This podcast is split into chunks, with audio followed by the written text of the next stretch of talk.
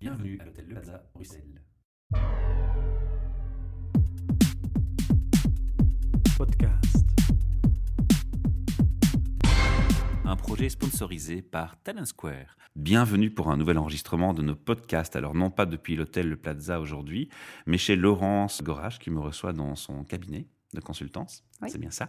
Alors Laurence, on va commencer par annoncer le sujet de ce podcast aujourd'hui. On va parler de burn-out. Avant d'en parler, on va te laisser te présenter et donner un petit peu quelques informations sur qui tu es, afin que l'auditeur puisse situer quelle est la personne, quel est son référent par rapport au sujet. Alors, donc, euh, je suis psychologue à la base. J'ai 38 ans et 14 ans d'expérience. Et j'ai un En parcours. tant que psychologue, pardon. Justement, j'ai un parcours un peu atypique dans le sens où j'ai 14 ans d'expérience en fait dans les ressources humaines. J'ai 14 ans d'expérience en tant que psychologue à la clinique des deux Alices et j'ai 7 ans d'expérience en tant que coach. Et pendant presque 12 ans, j'ai j'ai fait ces trois métiers en parallèle. C'est la passion qui a guidé. Exactement. En fait, la passion de l'humain.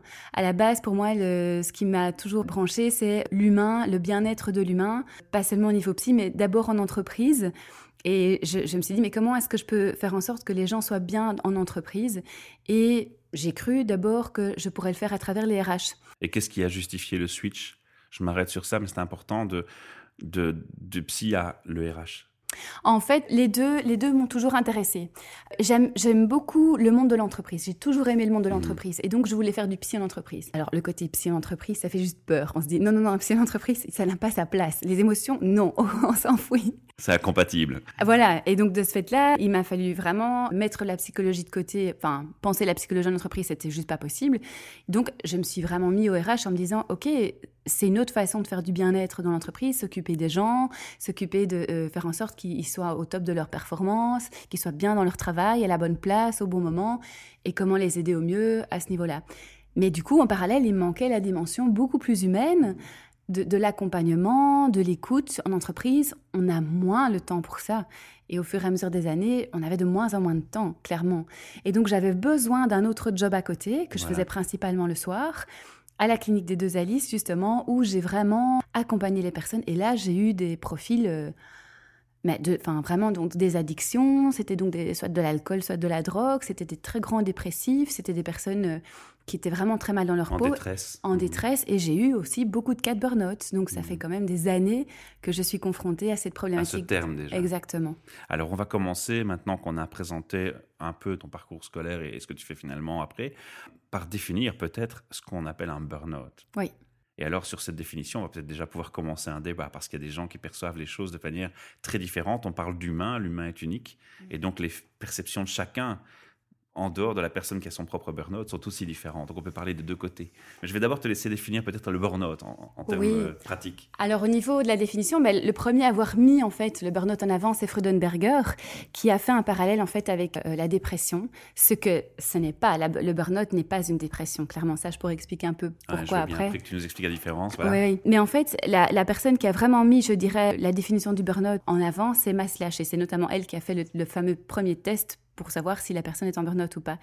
Et euh, Maslach, en fait, part du principe qu'il y a trois éléments très importants. Un, il y a l'épuisement. Donc, un épuisement, donc la, la caractéristique, la définition même du burn-out, c'est l'épuisement physique et émotionnel. La personne est d'abord épuisée par son travail. Après ça, il y a une déshumanisation.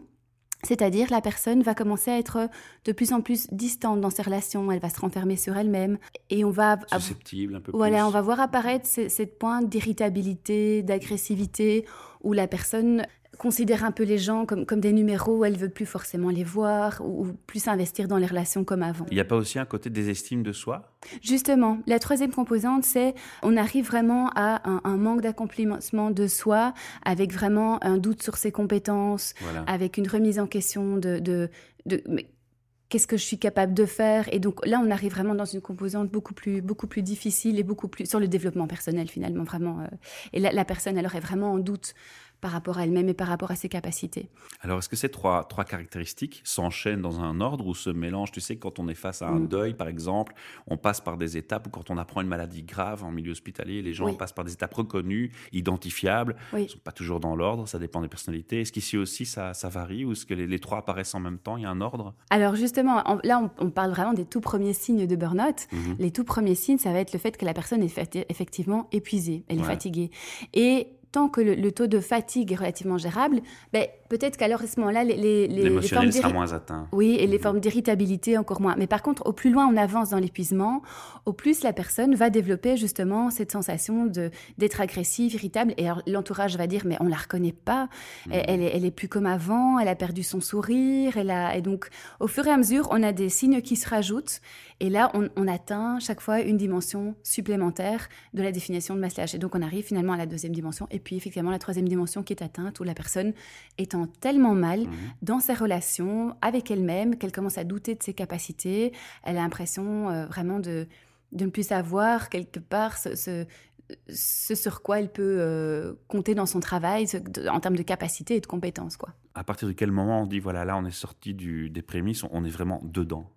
Eh bien ça, c'est vraiment... Euh, c'est l'absence, c'est le fait qu'on démissionne virtuellement et on... Ah non, parce que moi, je vois beaucoup de gens qui ont tous les, symptômes, qui reçoivent un certificat médical et qui continuent à bosser en entreprise. Voilà, exactement. Et donc, un point à partir de peut-être euh, voir si on peut nuancer, parce que justement, quand je parlais tantôt de, perception, tu sais, quand tu es dans une équipe, tu peux avoir deux aspects. Soit tu connais bien la personne et tu sais ce qu'elle vit, tu as de bons échanges avec elle, et tu vois si elle est vraiment crédible à tes yeux. La, la, la, notion de crédibilité commence à être importante, oui. parce que la reconnaissance dans une équipe de quelqu'un qui a une difficulté va faire qu'on va avoir envie, de l'aider. On va se dire, on reconnaît son burn-out, sa difficulté, on va essayer de l'aider. Ça, c'est, je pense, une d'attitude positive humaine qui est bonne à, observer, mais il y a aussi des gens qui vont avoir tendance à dire, peut-être parce qu'ils connaissent moins bien la personne qui préjuge, ou oh, c'est de la comédie, il a eu un conflit hier avec un tel, ça y est, se met en maladie, ou elle fait ceci, ou elle fait cela. Alors là, je vais pointer du doigt en fait les gens qui sont ouverts à la problématique du burn-out et ceux qui ne le sont pas. Aujourd'hui encore, j'entends des managers qui disent burn-out, c'est bullshit. Va dormir plus tôt. Prends des actions sur ton mode de vie. Prends des actions sur ton mode de vie et, et c'est bon, tu ne seras pas en burn-out, quoi. Non, la vie, c'est pas ça. Quand on est dans un boulot très challenging avec 5 euh, à 6 projets à réaliser en même temps, avec un, des enfants en bas âge où on doit se réveiller la nuit, etc., il y a des composantes qui fait que... 1 plus B plus C. Exactement, exactement. Donc, il faut savoir que le burn-out, c'est en fait une accumulation de stress à long terme. Donc la différence avec le stress à court terme, c'est un moment ponctuel qui fait qu'à un moment donné, quand on est dans le stress est passé, on se relâche et on n'a plus de stress et tout va bien. Le burn-out, c'est d'abord un stress à long terme. Et donc c'est parce qu'on le vit continuellement qu'on arrive à un état d'épuisement. Et de ce fait-là, il y a des composantes dans notre vie qu'on peut changer pour éviter ces stress, mais des composantes qu'on ne sait pas changer. Avoir des enfants en bas âge, il faut juste attendre qu'ils grandissent et on aura des nuits meilleures. Mais donc à partir du moment où on a beaucoup de pression au travail, des conflits euh, dans le travail, euh, des transports qui nous font euh, trois heures de route, mais ça, on peut avoir un impact dessus, on peut changer la donne de manière à, réduire un peu, de, un peu de stress, justement. Donc c'est vraiment là-dessus qu'il faut pouvoir jouer. Mais donc pour en revenir euh, à... Mais ça, ça répond aux managers qui, qui, ont la pensée que tu as décrit. Ça ne règle pas tout parce qu'il y a aussi d'autres aspects. Mais avant qu'on aille plus loin dans les autres aspects, pardonne-moi de t'interrompre, j'aimerais qu'on fasse, comme on l'a dit au début, on comparait, on, voulait faire la différence entre dépression et burn-out. On peut peut-être faire un point là-dessus Bien sûr. Alors le burn-out, c'est d'abord une question d'épuisement. La personne est fatiguée. Comme tu l'as mentionné. Voilà, la, personne qui est en dépression, elle a en fait un trouble de l'humeur. Ce qui veut dire qu'elle a d'abord ce sentiment de tristesse qui est vraiment au plus profond d'elle-même. Et le discours qu'on va entendre d'une personne qui est déprimée, c'est la vie ne vaut vraiment pas la peine d'être vécue. Je suis nulle. Voilà. Mmh. la personne qui est en burn-out, elle va pas vous dire ça. La, la personne en burn-out, elle va dire je suis épuisée. Elle va peut-être vous dire foutez-moi la paix, mais pour dormir. Pas euh, parce que je suis nulle ou non, non. La personne va quand même garder un sentiment de. Je veux me battre.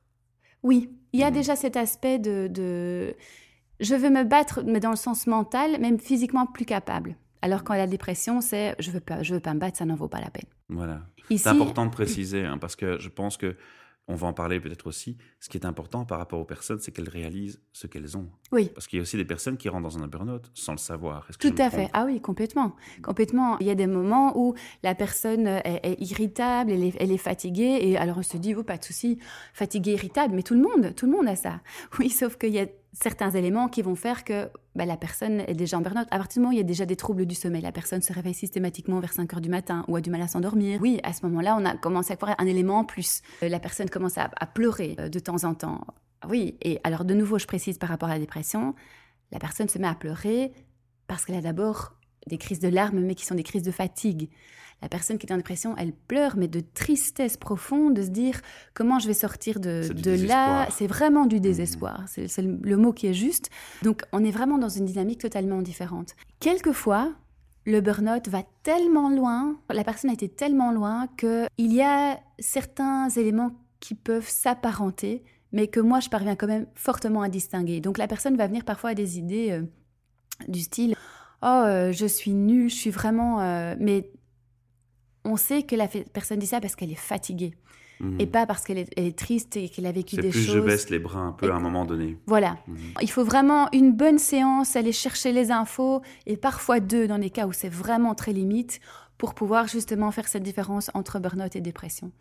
Alors, avant de continuer plus loin dans, le débat sur le sujet, dans l'analyse du burn-out, j'aurais encore une question à te poser par rapport à, toi. Tu, es active maintenant dans une société précise ou tu es consultant dans différentes sociétés? Ça fait cinq ans maintenant que j'ai ma propre société. Donc, euh, ma société s'appelle People First. Et justement, ce que je fais, c'est la prévention du burn-out. Je fais aussi le traitement. comme je suis psy, forcément, j'aide aussi les gens qui sont les deux pieds dedans et donc on arrête de travail. Et je fais aussi le retour en entreprise, ce que peu de gens font en fait, c'est vraiment une boucle.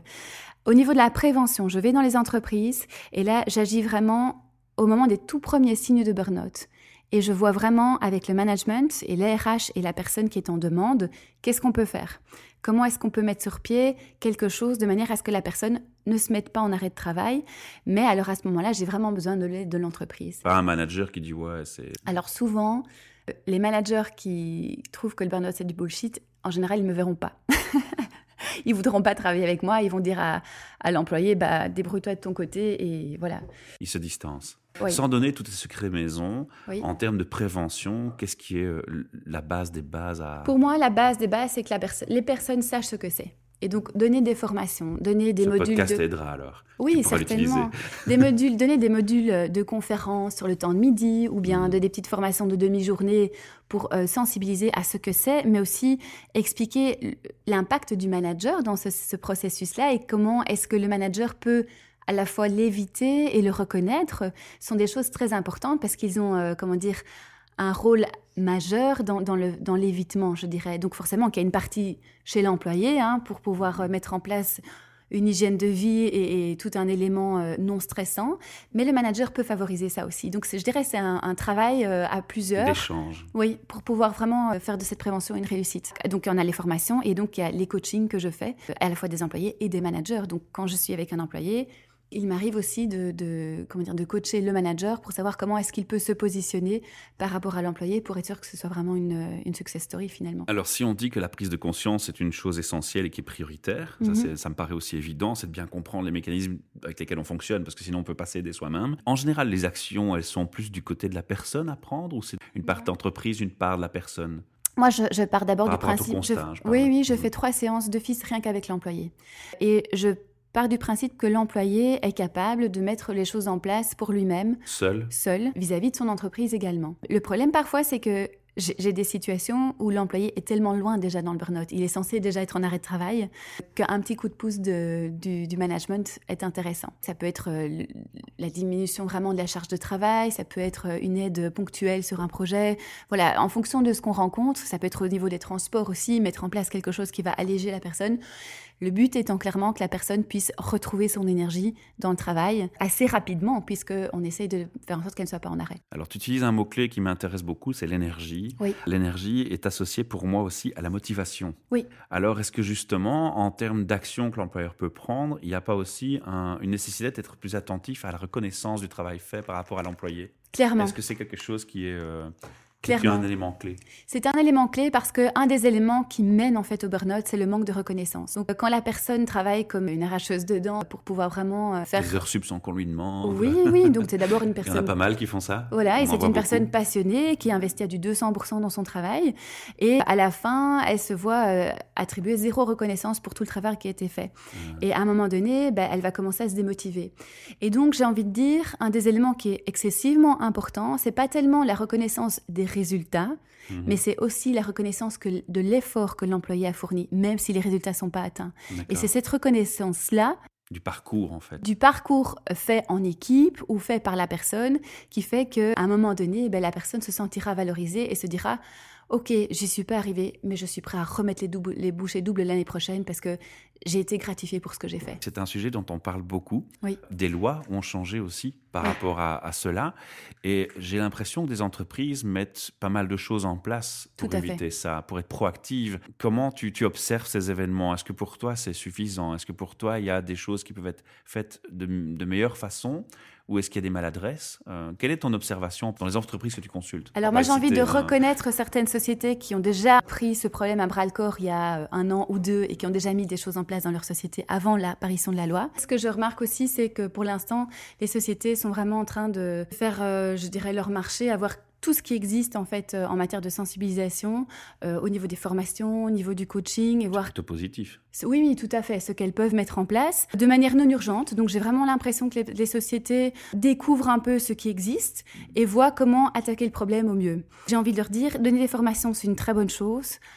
Proposer des, des services de coaching et d'accompagnement de personnes qui sont vraiment déjà avec les premiers signes de burn-out, c'est vraiment quelque chose d'excellent aussi. Si on veut aller plus loin, ce serait de pouvoir aussi s'attaquer clairement à une politique de bien-être au au sein de l'entreprise. Et là, j'appuie sur un bouton un peu euh, difficile parce que ça voudrait. EPRH ou pas EPRH Mais il y a un peu de ça. En fait, ici, je touche à la problématique de l'organisation. Ça veut dire charge de travail, ça veut dire à quel niveau on met les objectifs. Est-ce qu'il y a quand même toujours cette idée de rentabilité, de chiffres à atteindre? Mais justement, est-ce qu'elles sont vraiment libres, ces entreprises? Parce que quand tu observes un marché sur un secteur particulier, la concurrence est forte, agressive, et chacun doit faire avec le moins de coûts possible, avec le plus de rentabilité possible, le, moins, le moins grand nombre de personnes, avec le plus grand nombre de travail fourni, il y a une adéquation. Exactement, et c'est ce qui fait qu'on a de plus en plus de burn-out. Euh, à cela, rajouter les, les, nouvelles technologies qui nous donnent un taux d'information à gérer qui est beaucoup plus grand qu'il y a 20 ans. Ben forcément qu'on doit tout le temps être sur la balle, pouvoir répondre euh, en temps à heure. Dès qu'on envoie un email, on doit pouvoir y répondre euh, le jour même encore, sinon on a un coup de téléphone. Ah, tu as vu mon email Enfin, je veux dire, donc on a une masse d'informations qui est juste énorme à gérer, et à un moment donné, il faut aussi pouvoir se poser la question de où est-ce que je mets mes limites, où est-ce que je remets quand même la place à l'humain dans l'entreprise, à un minimum de bien-être pour qu'on puisse durer au niveau du travail, avoir ce travail dans la durée, dans le long terme? Mhm. Continuer à agir comme on, est maintenant, hyper connecté, avec autant de, charges informationnelles. Ça n'aide pas. Non, à un moment donné, il faut que l'employé, enfin, que la personne puisse vraiment mettre ses limites et se dise, OK, là maintenant, j'arrête avec l'information de ma société, même si je suis à un très haut niveau, je dois prendre du temps pour me ressourcer pour moi. Et c'est ce qui fait que la personne va pouvoir continuer à, travailler sur le long terme, c'est qu'elle prend aussi des moments où elle se ressource. La personne qui est constamment euh, sous tension, sous tension, sous stress, à, travailler euh, comme une dingue, mais sur le long terme, elle, risque de ne pas tenir. Et je dis elle risque parce qu'il y en a certains qui tiennent, mais pas tous. Mmh. Et l'entreprise peut mettre en place certaines choses de manière à ce que justement on puisse quand même garder un certain équilibre. Et là, je, cite un exemple. Il y a certaines sociétés qui ont déjà décidé de couper les serveurs le soir pour que les mails ne soient plus envoyés. Juste une idée comme ça. Donc, c'est une possibilité. Maintenant, il y a moyen de créer des groupes de travail de manière à trouver d'autres solutions, d'autres, d'autres idées dans ce cadre-là. Aux États-Unis, ils ont lancé de la méditation et ça commence à arriver de plus en plus chez nous. Mais il n'y a rien à faire. La méditation permet effectivement d'avoir plus de recul, recentrer sur soi. De se repositionner envers soi-même. Exactement. Mhm. Et donc, ce sont des clés qui, vont permettre à la personne de, de, pouvoir continuer à travailler sur le long terme. Ok. Alors, petite précision, hein, je ne gratte pas mes ongles sur la table en t'écoutant. On a un petit chat derrière qui, qui trouve bien sympa notre organisation de podcast et qui participe à sa façon. Alors, j'aimerais avoir ton avis personnel par rapport à cette loi, justement. Mhm. Est-ce que pour toi, c'était intelligent et fondé de mettre une loi qui vise les entreprises comme responsables à un certain niveau, alors qu'en fait, quand tu as décrit le, le burn-out, selon tes explications, on est plus sur l'humain et la personne elle-même. On a les deux. On a effectivement une grande part au niveau de l'humain, mais on peut dire que aujourd'hui, les entreprises ont quand même aussi leur part de responsabilité. Pourquoi? Parce que justement, en donnant une charge de travail énorme et en donnant peu de moyens aux gens, il n'y a rien à faire à un moment donné, on coupe. On a un poids qui est dans l'équation qui pèse trop. Absolument. Et l'entreprise a sa part de responsabilité. À partir du moment où la personne se retrouve à faire deux jobs au lieu d'un parce qu'on a viré l'autre personne et qu'on la remplace pas, pour donner juste un exemple, oui, je suis désolée, à ce moment-là, l'entreprise a une part de responsabilité et c'est à elle de mettre en place certains éléments de manière à ce que la personne puisse réaliser son travail dans les meilleures conditions possibles. À l'heure d'aujourd'hui, ce n'est pas le cas dans tous les départements, dans toutes les sociétés.